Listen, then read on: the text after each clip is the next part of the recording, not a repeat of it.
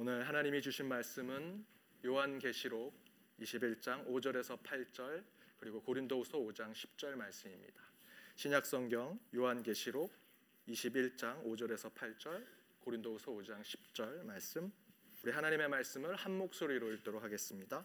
보좌에 앉으시니가 가라사대 보라 내가 만물을 새롭게 하노라 하시고 또 가라사대 이 말은 신실하고 참되니 기록하라 하시고 또 내게 말씀하시되 이루었도다 나는 알파와 오메가요 처음과 나중이라 내가 생명수 샘물로 목마른 자에게 값없이 주리니 이기는 자는 이것들을 유업으로 얻으리라 나는 저의 하나님이 되고 그는 내 아들이 되리라 그러나 두려워하는 자들과 믿지 아니하는 자들과 흉악한 자들과 살인자들과 행음자들과 술객들과 우상 숭배자들과 모든 거짓말하는 자들은 불과 유황으로 타는 못에 참여하리니 이것이 둘째 사망이라.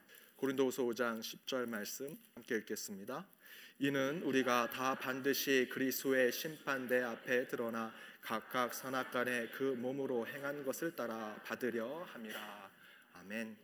우리 옆에 있는 분들과 함께 인사 나누기 원합니다. 말씀으로 변화됩시다. 말씀으로 변화됩시다. 잘 오셨습니다. 말씀으로 변화됩시다. 네, 오늘 말씀이 좀 조금 길어서 어, 우리 앞에 제가 인사할 때 하는 이야기는 오늘은 넘어가도록 하겠습니다. 지난주 이어서 구원을 향한 꿈이라는 말씀의 주제로 말씀을 나누고 있습니다. 지난주 말씀의 제목 다시 구원이다라는 두 번째 말씀입니다. 지난주 주일 제가 구원을 향한 꿈에 대한 서론과 같은 말씀을 하면서 질문을 드렸습니다. 왜 교회 오십니까? 여러분 왜 오셨습니까 오늘? 이 좋은 날 Memorial Day 때 연휴로 캠핑도 가고 놀러 가셔야 되는데 왜 오셨습니까? 저는 지난주 내내 이번 주말에 어디에서 야구하나 어느 park이 좋은가 계속 찾아보고 저의 삶의 자리로 돌아왔습니다. 여러분 교회 왜 오셨습니까? 우리 젊은 세대들 청춘인데 과학적 사고와 합리적 사고를 하는 청년인데 왜 교회 오셨습니까? 생명 복제를 하고 인공지능 알파고를 만들고 무인 승용차를 연구하는 분들인데 이 고리타분한 몇천 년 전의 말씀을 들으려고 왜 교회에 오셨습니까? 요즘 트렌드가 토크 콘서트 유명한 사람들이 유명한 종교인들이 나와서 서로 이야기하는 것 들으러 가는 것이 요즘 트렌드라고 합니다. 거기에 가면 사실 더 좋은 얘기들이 많이 있는데 젊은 분들 그곳에 많이 찾아가는데 일주일에 한 번씩 이 보기도 별로 좋지 않은 이 건물에 여러분 왜 오셨습니까? 어르신들의 경우 60년대, 70년대 신앙생활 하셨던 분들 그때 세대를 풍미했던 한경직 목사님, 조용기 목사님, 빌리그레함 목사님의 그 설교를 육성으로 직접 들으셨던 우리 성도님들 그렇게 신앙생활 하셨는데 신출내기 목사의 설교 뭐가 좋다고 이렇게 찾아오셔서 말씀 가운데 여러분 서 계십니까? 왜 교회 오셨습니까? 그러나 여러분 여기 오신 이유 이 목사 때문에 또 누구 때문에 어떤 사람 때문에 교회 분위기가 좋아서 건물이 좋아서 또는 교회 수준이 높으니까 나는 그래도 대학 좀 나왔으니까 대학 나온 사람들이 많은 교회 가야겠다. 젊은 사람들이 많은 그 교회 가야겠다. 그런 뜻으로 여기에 오셨다라고 저는 생각하지 않습니다. 그럼 왜 교회 오셨을까? 왜 여전히 그리스도인으로 사실까? 지난주 말씀대로 다른 것들 다 생각 정리하고 또 가지치기 하고 또 지워버리고 그 가운데 핵심, 중심만 찾아가니 그 이유는 구원 때문이다라는 것입니다. 구원 때문에 저희들이 이곳에 온 것이다. 따라서 우리가 우리의 신앙과 믿음의 정체성을 회복하고자 한다면 다시 돌아가야 하고 다시 회복해야 한다면 구원의 문제로 돌아가야 한다라는 것입니다. 여러분 왜 오셨습니까? 구원 때문에 오신 것입니다. 그러나 혹여 다른 목적, 다른 이유로 오신 분들도 계실 수 있습니다. 저희 교회는 없으리라 믿습니다. 하지만 그래도 다른 목적, 다른 이유가 우리의 마음 속에는 여전히 있습니다. 여러 가지가 있겠지만 오늘 두 가지만 살펴보려고 합니다. 첫 번째는 여러분 마음의 평안을 찾으려고 교회 오시는 분들이 계신다라는 겁니다. 물론 교회 와서 기도하면 마음의 평안 찾을 수 있습니다. 찬양, 찬양을 부르면 그 가운데 평온을 찾을 수 있죠. 기도하고 예배하고 찬양 가운데 마음의 평안을 찾기 위해서 교회 올 수 있습니다. 그런데 그것이 절대적인 목적과 이유가 되어서는 안 됩니다. 오히려 세상에 평안과 평온을 주는 곳이 많습니다. 여러분 요가 하는 데 가보셨습니까? 명상하는 곳 가보셨습니까? 종 땅 한번 쥐고 계속 명상하면 마음의 평온 찾을 수 있습니다. 오히려 그곳이 더 평온하고 평안합니다. 힐송 콘서트에 가시면 그것도 하나님 찬양하는 거니까 그곳에 가만히 앉아 있어도 굉장히 마음이 편안해집니다. 그러나 여러분 요가하는 곳, 명상하는 곳 평안은 있지만 여러분 그곳에 구원은 없습니다. 평안, 평화스러운 곳을 찾아 교회에 왔다라고 얘기하신 분들 많습니다. 그러나 저는 교회는 정적인 상태가 아니라 동적인 dynamic이 살아있는 곳이 되어야 한다라고 믿습니다. 교회를 church라고 한다면 이런 표현이 있는지 모르겠지만 처치에 ing가 붙어야 한다라고 저는 생각합니다. 처치. 교회는 계속 움직여야 됩니다. 살아 있어야 합니다. 교회는 가나안 땅을 찾아가는 광야의 이스라엘 백성들의 그 무리와 같습니다. 그 공동체와 같습니다. 광야 중간중간에 천막을 치고 그곳에 성소와 지성소를 만들어서 그곳에 하나님이 오니까 그 성소와 지성소가 교회다라는 것이 아닙니다.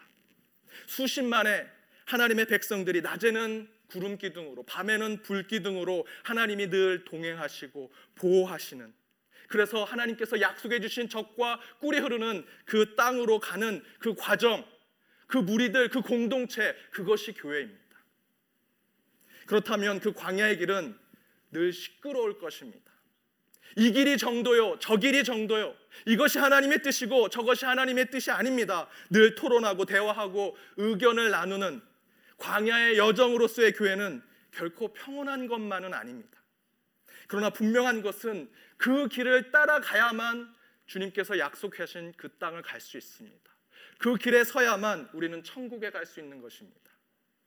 도리어 평화스러운 곳은 그저 배만 배부르게 하고 등 따스하게 하는 그러나 그곳은 노예의 삶인 애굽 오히려 그곳이 평온할 것입니다. 그러나 구원을 받으려면 시끄럽고 분잡하고 때로는 불평과 불만이 가득한 그 광야의 길에 서 있어야 합니다. 그래야 우리는 구원의 땅에 갈 수 있습니다. 따라서 교회는 절대로 여러분을 망부석처럼 만들어서 조용히 교회 다니게 하는 그 가운데 평화를 찾아주는 곳 절대 아닙니다. 교회는 평화주의를 선호하지 않습니다.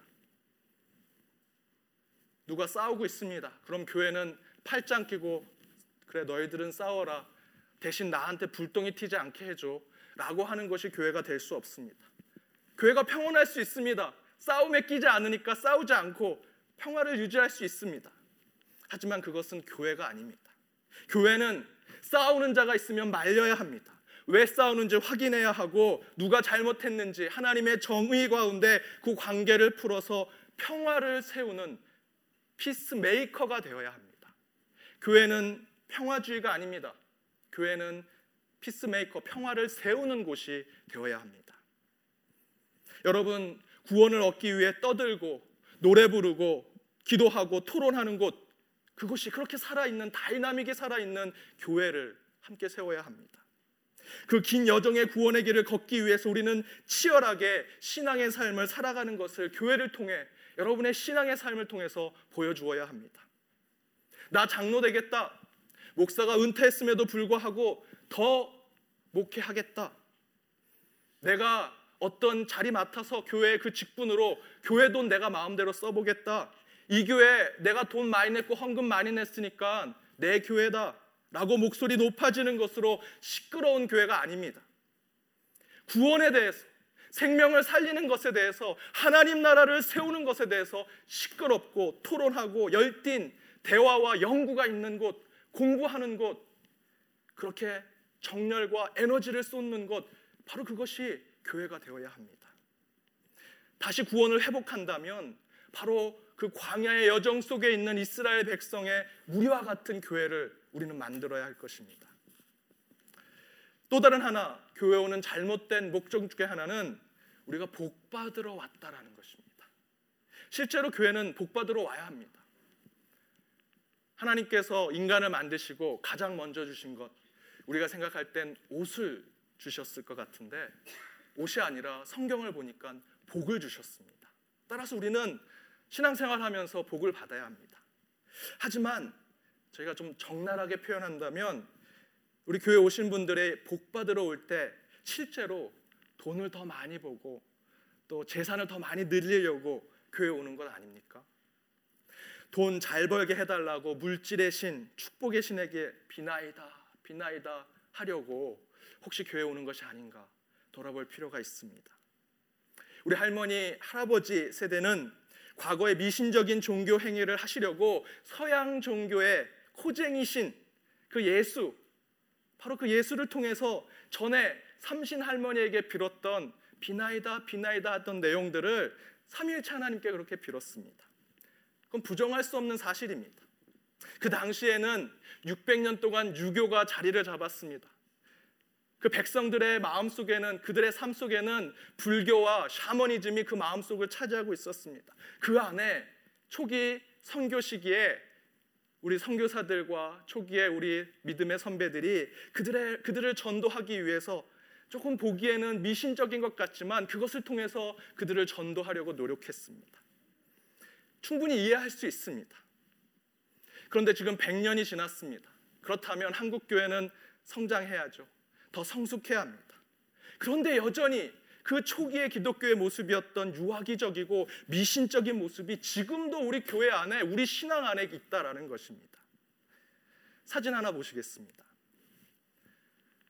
이 사진은 한국교회 수능을 앞두고 기도하는 한 교회 모습입니다. 한국교회 많은 교회들이 수능 날 목에 편말을 달고 자녀의 이름, 점수, 학교 해서 기도를 합니다. 내 자녀가 무슨 무슨 대학에 입학하게 해주세요. 라고 기도하는 것, 이것이 기독교 정신적입니까? 정말 하나님이 수능 시험에 몇 점을 맞게 해주시고 합격해 주시는 신이십니까? 저는 너무나 속상한 것이 이런 모습이 사찰과 절에서도 똑같이 행해지고 있는데 점집에서도 이렇게 합니다. 점집에서 써준 부적 거기에 대학 이름도 다 적혀져 있습니다. 저 편말이 그 부적과 다른 것이 무엇입니까? 예전의 불교는 한국 무속 신앙, 샤머니즘과 믹스가 되어 있습니다. 실제로 지금 현재 한국 불교는 아주 순수한 불교가 절대 아닙니다. 그래서 많은 사람들이 좀 지식을 가진 사람들이 한국 불교를 순수한 불교로 생각하지 않습니다. 이것이 불교인지 무당 종교인지 모르겠다라고 얘기합니다. 근데 그 얘기가 이제 우리 교회로 돌아오고 있습니다. 저게 교회인지 무당집인지 저 사람이 그리스도인인지 저 사람이 점집을 다니는 사람인지 왜 그렇게 됐습니까? 크리스찬이라고 하면서 예수님의 그 십자가의 삶을 쫓아가야 하는데 그렇게 하지는 않고 물질의 복만 받고 나만 괜찮다. 남은 상관없다. 나만 잘 되고 나만 성공하면 괜찮다라는 기복 신앙에 빠져 있는 것이 지금 한국 교회요. 저와 여러분과 같은 신앙의 모습이 아닌가 돌아봅니다. 그래서 우리 그리스도인들은 다시 생각해야 합니다. 왜 우리가 교회 나오는지, 왜 나는 모든 것을 손해 보면서 그리스도인으로 살고 있는지 진지하게 살펴보아야 합니다. 저는 바로 그 물음을 생각하면서 우리는 다시 구원을 생각해야 한다. 그 가운데 신앙의 비전을 생각하기 위해서 오늘 말씀을 함께 나누는 것입니다. 세상을 구원하라고 세상 가운데 교회를 세워 주셨는데 우리 교회는 세상은 구원하지 못한 채 내 배부르는 것을 채우려고 노력하고 있습니다. 교회는 점점 첨탑을 높이려고 하고 더 화려하고 더 물질적인 곳으로 교회를 세우려고 합니다. 지난주에 말씀대로 세상은커녕 나 하나도 구원하지 못하는 교회가 되었고 크리스찬이 되었다라는 것입니다. 저는 그 이유가 오늘 앞에서 말씀드린 대로 신앙과 믿음의 본질인 구원의 문제에 대해서 잘못 이해해서 자신의 평안, 기복, 이루지도 못할 도덕적인 삶, 이해하지도 못하는 신학과 철학의 신앙 그리고 그것이 믿음인 양 살아가는 우리 시대의 잘못된 교회와 신앙인들의 모습 때문이라고 생각합니다. 따라서 우리는 다시 구원에 대해서 생각하고 살펴봐야 합니다. 혹 잘못된 구원관을 가지고 있었다면 다시 구원을 회복해야 합니다. 그리고 더욱더 순수한 주님의 구원을 소망하는 삶을 살아야 할 것입니다. 왜냐하면 그럼에도 불구하고 여전히 교회가 소망이기 때문입니다. 그리고 그리스도인들이 유일하게 주님의 십자가를 짊어지고 갈 수 있기 때문입니다.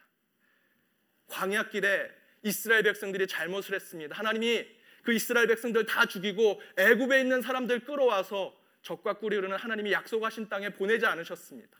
꾸중하고 혼내셨지만 벌을 주셨지만 그 이스라엘 백성들 40년 동안 훈련시키셔서 그 광야의 땅에 가게 하셨습니다. 그렇다면 이 세상의 문제가 심각해지고 더 어려워질지라도 여전히 소망은 교회에 있고 벌 받고 꾸중 듣고 있을지라도 저와 여러분과 같은 그리스도인에게 하나님은 십자가를 맡기실 것입니다. 그래서 오늘 이 이야기를 할 수 있는 것입니다. 이에 대해서 요한계시록 본문은 세 가지의 구원을 이야기합니다. 첫 번째는 구원은 만물을 새롭게 하는 것이다 라는 것입니다. 우리 5절을 함께 읽어보도록 하겠습니다. 스크린을 보시고 읽으면 됩니다. 함께 읽겠습니다. 보좌에 앉으시니가 가라사대 보라 내가 만물을 새롭게 하노라 하시고 또 가라사대 이 말은 신실하고 참되니 기록하라 하시고 아멘. 여러분만 새롭게 되는 것으로 구원이 구원이 되는 것이 아니다. 만물이 새롭게 되는 것이 구원이다라고 설명합니다.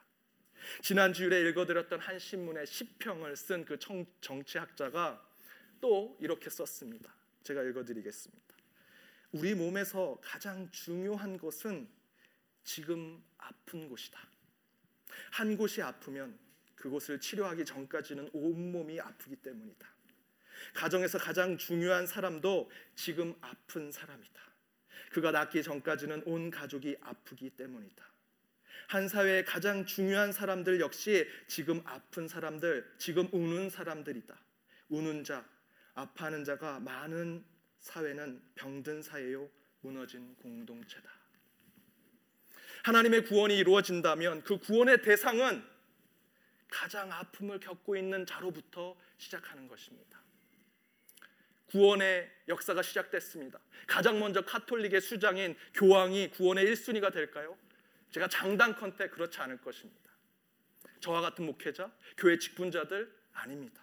하나님께서 구원의 역사를 이루시기 시작하면 오늘 본문의 말씀의 기준대로 말씀을 드린다면 하나님의 구원은 만물 속에서 온 세상 속에서 가장 고통 속에 신음하고 있는 사람으로부터 시작된 구원의 역사가 이루어지기 시작할 것입니다. 그것으로부터 시작된 구원은 바로 모든 곳으로 이어져서 아픔 없이 눈물 없이 애통함 없는 세상을 만들 때 온 만물이 구원으로 나아가게 될 것입니다. 저는 매일 우리 성도님들의 치유와 또 어, 회복을 위해서 그 우리 성도님들의 질병과 아픔을 위해서 매일 기도합니다. 그 기도의 이유는 김주영 목사가 신유 능력이 있다 소문나길 바래서 아니면 우리 교회가 병든 자가 막 치유된다. 암이 치유받고 안진뱅이가 일어서는 교회다. 그래서 숫자적으로 부흥하기를 원해서 제가 그렇게 기도할까요? 아닙니다. 그 기도의 이유는 구원입니다. 구원 때문에 저는 기도합니다. 제가 기도한다고 구원이 이루어지는 것은 절대로 아닙니다. 그러나 본문의 말씀대로 참된 구원은 만물이 새롭게 되는 곳에서 이루어지기 때문에 저는 우리 성도님들 어떤 한 분이 여전히 아프시다면 그분이 회복이 되어야만 우리 교회가 전체적으로 구원을 깨달을 수 있기 때문입니다. 이를 위해서 우리는 치유와 회복을 위한 중보 기도가 온 교우들이 함께 행해져야 하는 것입니다. 제가 기도해서 안진뱅이가 일어서고 암 환자가 완치, 완치되면 너무나 좋겠지요. 그러나 그런 신유의 능력을 목적으로 하는 기도보다는 더 중요한 것이 나의 기도를 통해 모든 교회 공동체가 새롭게 되고 건강하게 되고 회복된다면 그래서 만물이 새롭게 된다면 바로 그것을 위해 우리는 끊임없이 치유와 회복을 위한 중보 기도가 계속해서 이루어져야 한다라는 것입니다. 여러분 그래서 기도해야 하는 것입니다. 제가 홍역으로 크게 아팠었습니다. 그때 저희 아버지가 저를 위해서 손을 얹고 간절히 기도해 주셨던 적이 기억납니다. 저희 아버지는 목사님이십니다. 그래서 저는 그때 기도받으면 분명히 제가 아픈 게 싹 사라지고 뻘떡 일어나게 되리라 생각했습니다. 기도가 끝났는데 여전히 아팠습니다. 기도 받고도 일주일은 더 끙끙끙 앓았습니다. 우리 아버지 목사가 맞는가? 능력의 종이 맞는가? 의심까지 들었습니다. 그렇다면 여러분, 저희 아버지의 기도가 말짱 꽝일까요? 헛된 행위일까요? 아닙니다. 저희 아버지의 치유 기도는 저를 위한 구원의 기도였습니다. 왜냐하면 그때 제가 먹었던 약, 만난 의사 하나도 기억 못하지만 저는 그때 아버지가 해줬던 그 기도의 내용, 그 손, 제 머리에 얹혀진 그 아버지의 손의 체온, 그리고 떨리는 목소리로 기도하셨던 그 기도 소리를 지금도 잊지 못하고 있습니다. 그것이 저의 신앙과 믿음, 마지막에 구원의 삶을 지탱해 주는 것 중에 하나입니다. 저는 그때 아픈 자였습니다. 죽지 못해 살아있는 자였습니다. 그러나 저희 아버지는 그런 자를 위해 기도하셨습니다. 가장 미약하고 보잘 것 없는 저를 세상에서 가장 중요한 자로 생각해서 하나님의 마음으로 하나님의 손을 얹듯 제 머리에 손을 얹고 기도해 주셨습니다. 저는 그 기도로 새 힘을 얻고 회복하고 지금도 구원의 삶을 살아가고 있습니다. 사랑하는 여러분, 구원은 나 하나의 회복과 변화되는 것을 넘어서 우리 모두가 우리 모든 세상 이 만물이 회복되고 변화되는 것입니다. 누군가를 위해서 절실히 간절히 기도하십시오. 그것은 어떤 간증을 위해서 신유의 은사를 위해서 기도하는 것이 아닙니다. 만물을 살리는 구원의 기도이기 때문에 우리는 중보하고 또한 기도하는 것입니다. 여러분, 여러분의 기도로 구원의 공동체를 살리시기 바랍니다. 두 번째, 두 번째 구원은 선물이라는 것입니다. 구원은 선물이다. 6절을 함께 읽어보도록 하겠습니다. 함께 읽겠습니다. 또 내게 말씀하시되 이루었도다 나는 알파와 오메가요 처음과 나중이라 내가 생명수 샘물로 목마른 자에게 값없이 주리니 아멘. 구원은 목마른 자에게 값없이 주는 선물과 같다라고 설명하고 있습니다. 구원은 목사가 주는 것이 아닙니다. 교회가 주는 건 아닙니다. 교리가 주는 건 아닙니다. 여러분 세례 받았다고 그 세례 받는 순간 구원으로 이루어지는 것이 아닙니다. 6절의 말씀대로 구원은 목마른 자에게 하나님께서 거저 값없이 주는 것이라고 설명하고 있습니다. 그러나 여기서 목마른 자는 가난한 자, 애통하는 자, 의에 줄인 자, 핍박받는 자 다 포함되는 것입니다. 교회 학교에서 구원 받았습니까 하면 아이들이 정말 기계처럼 로봇처럼 예 하고 소리 지릅니다. 어른들한테도 그런 경우가 있습니다. 제가 한 부흥 집회에 참여했는데 우리 부흥 강사님이 여러분 구원 받았습니까? 손 들어 보십시오. 다 손 들었는데 예라고 해야 되는데 앞에 있는 한 장로님이 좀 시원치 않게 대답을 하신 것 같습니다. 그랬더니 부흥 강사님이 그 장로님을 일으켜 세워서 예 해봐라. 어 복식포 하면서 예 해라. 막 우리 성도님들이 웃고 막 너무 재밌고 장로님이 그렇게 막 꾸중을 당하시니까 너무나 신났습니다. 근데 그 장로님은 얼굴이 빨개지셨습니다. 그때는 너무 재밌었는데 나중에 돌아서 생각해 보니 굉장히 잘못된 일이었다라는 생각이 들었습니다. 구원의 여부 부흥 강사가 따질 수 있는 것이 아닙니다. 사람이 결정한 문제가 아닙니다. 구원은 오늘 본문의 말씀대로 선물입니다. 하나님이 값없이 거저 주시는 것입니다. 부흥 강사가 줬다가 뺏었다. 여러분이 예라고 대답하고 손들어서 구원이 이루어지는 것이 아니다라는 것입니다. 우리가 구원받았습니까? 라는 질문의 대답은 우리의 감정, feeling, 의지로 예 아니요 라는 것으로 대답하는 것이 아니라 구원은 하나님께서 내게 주신 선물이라는 믿음의 고백을 하는 것입니다. 구원받았습니까? 라는 질문은 여러분 물 마실 수 있습니까? 공기 마실 수 있습니까? 라는 질문과 같습니다. 여러분 물과 공기는 하나님이 거저 주신 것입니다. 여러분이 믿고 안 믿고에 따라서 물을 마시고 공기를 마시는 것이 아니다라는 것입니다. 구원도 같습니다. 구원은 하나님이 이 땅에 주신 공기와 물과 같습니다. 그냥 목이 마르면 물을 마시면 됩니다. 그 다음에 저희들 숨이 모자라면 입을 크게 벌려서 숨을 쉬시면 됩니다. 그것을 믿고 말고의 자시고의 문제가 아닙니다. 여러분 손을 들고 예라고 대답하고 하는 문제로 구원이 이루어지는 것이 아니다라는 것입니다.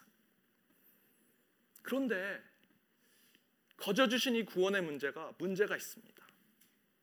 이 세상은 타락한 세상이라는 것입니다. 이 죄의 타락은 곧 자연의 오염으로 나타났습니다. 그래서 우리는 이제 물을 사 먹어야 합니다.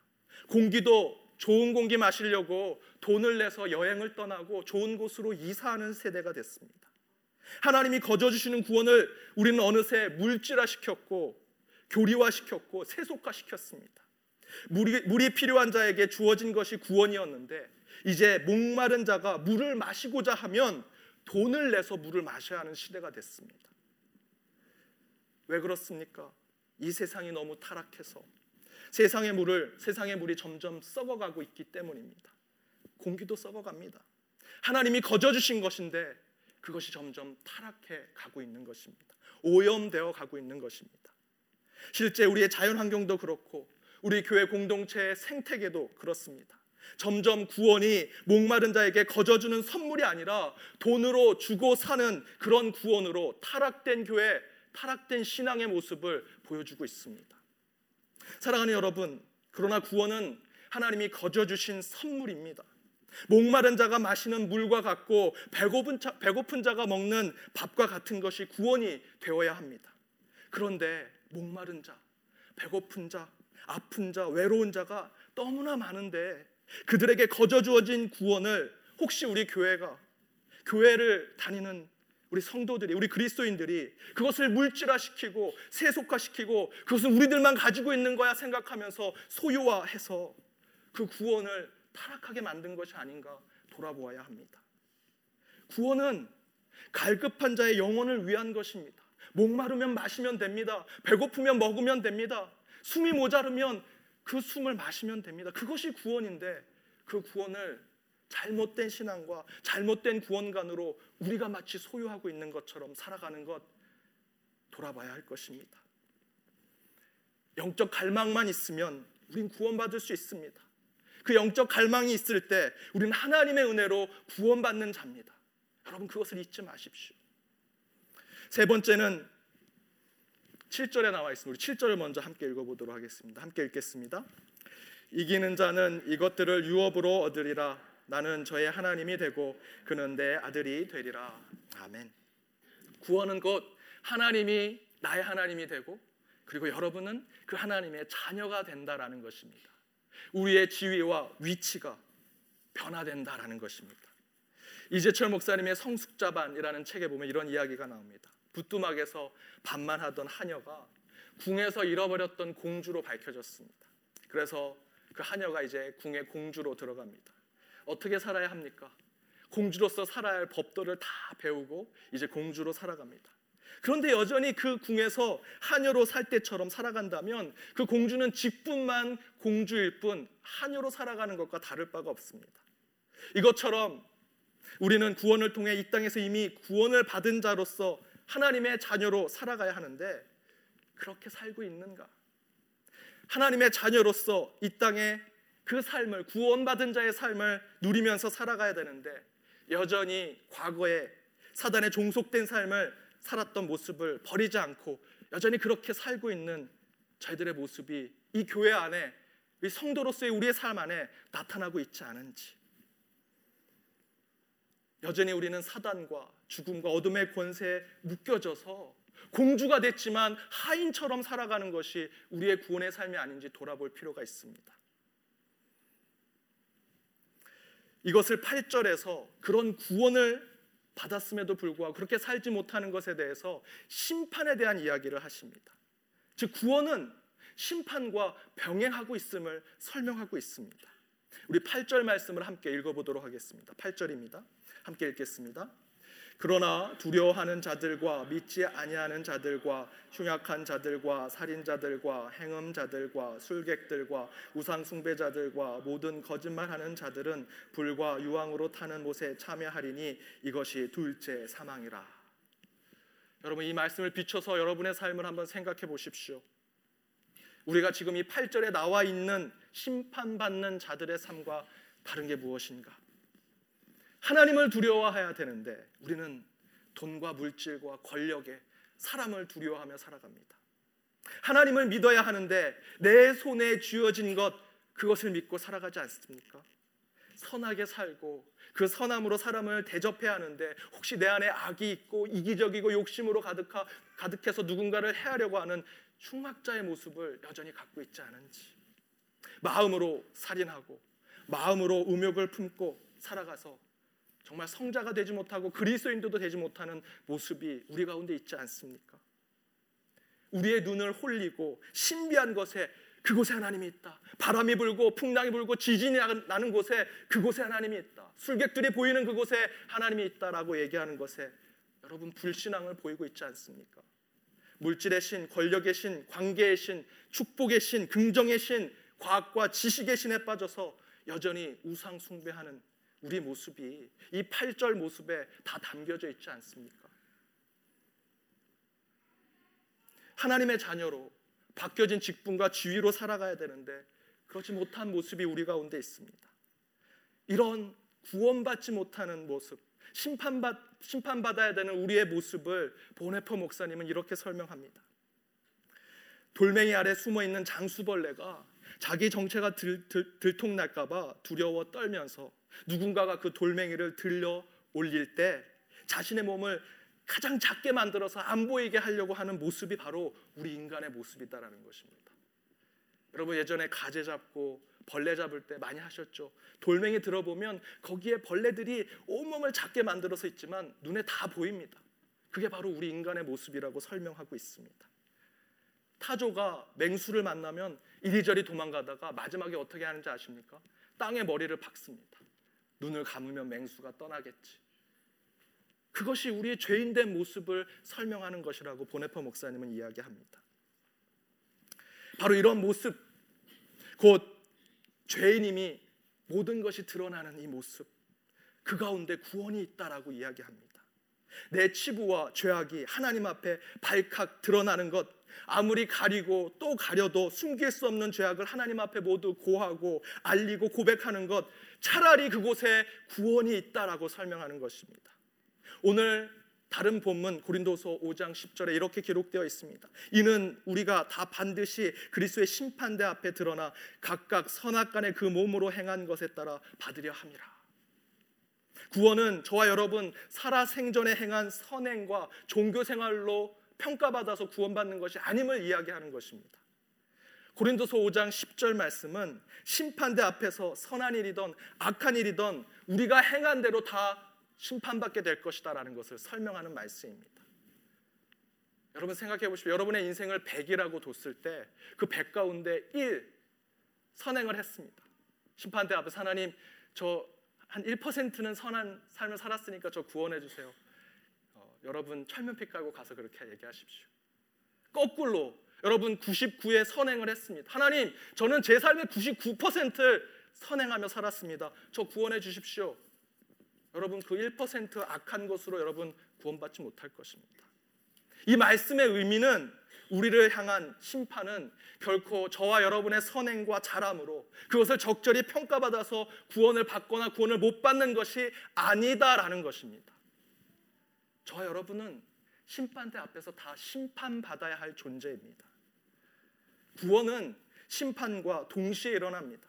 그 이야기는 죄인된 우리는 누구도 심판을 통해 구원받을 수 없음을 이야기합니다. 그렇다면 우리가 할 수 있는 구원의 유일한 방법은 오직 하나님의 은혜뿐임을 깨닫는 것입니다.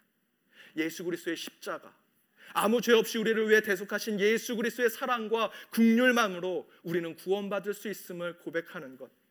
이에 대해서 보네포 목사님이 이렇게 말씀하십니다. 선은 착한 일을 하거나 봉사를 하거나 남을 도와주는 것이 아니다.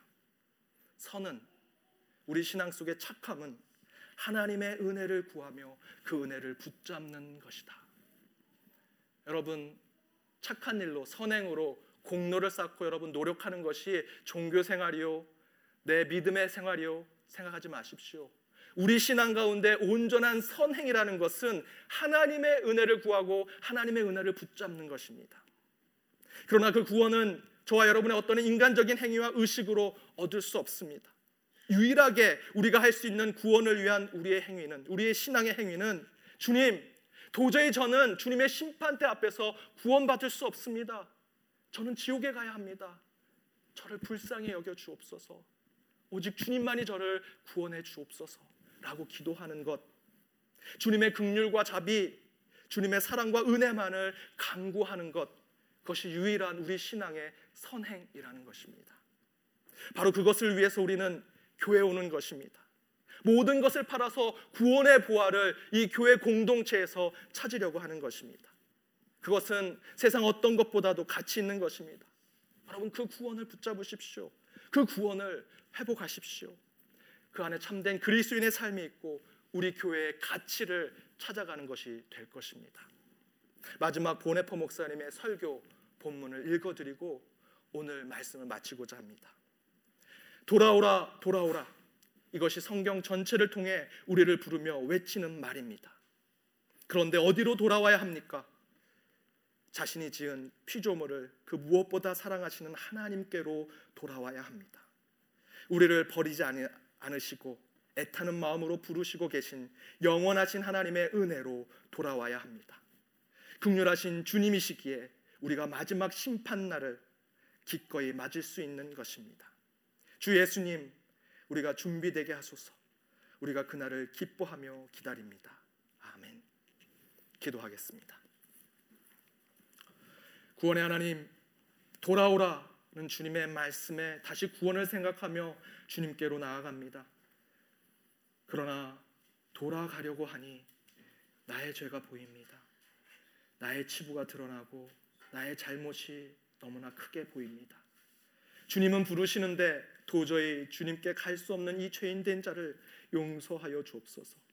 구원 앞에 심판이 있음을 깨닫게 하시고 그 심판 앞에 나를 철저히 드러내며 주님 앞에 숨김없는 자로 나아가는 자가 되어 오직 주님의 긍휼과 자비, 사랑과 은혜만을 바라며 살게 하시고 이를 통해 온전한 구원을 이루는 저희 모두의 삶이 되게 하여 주옵소서.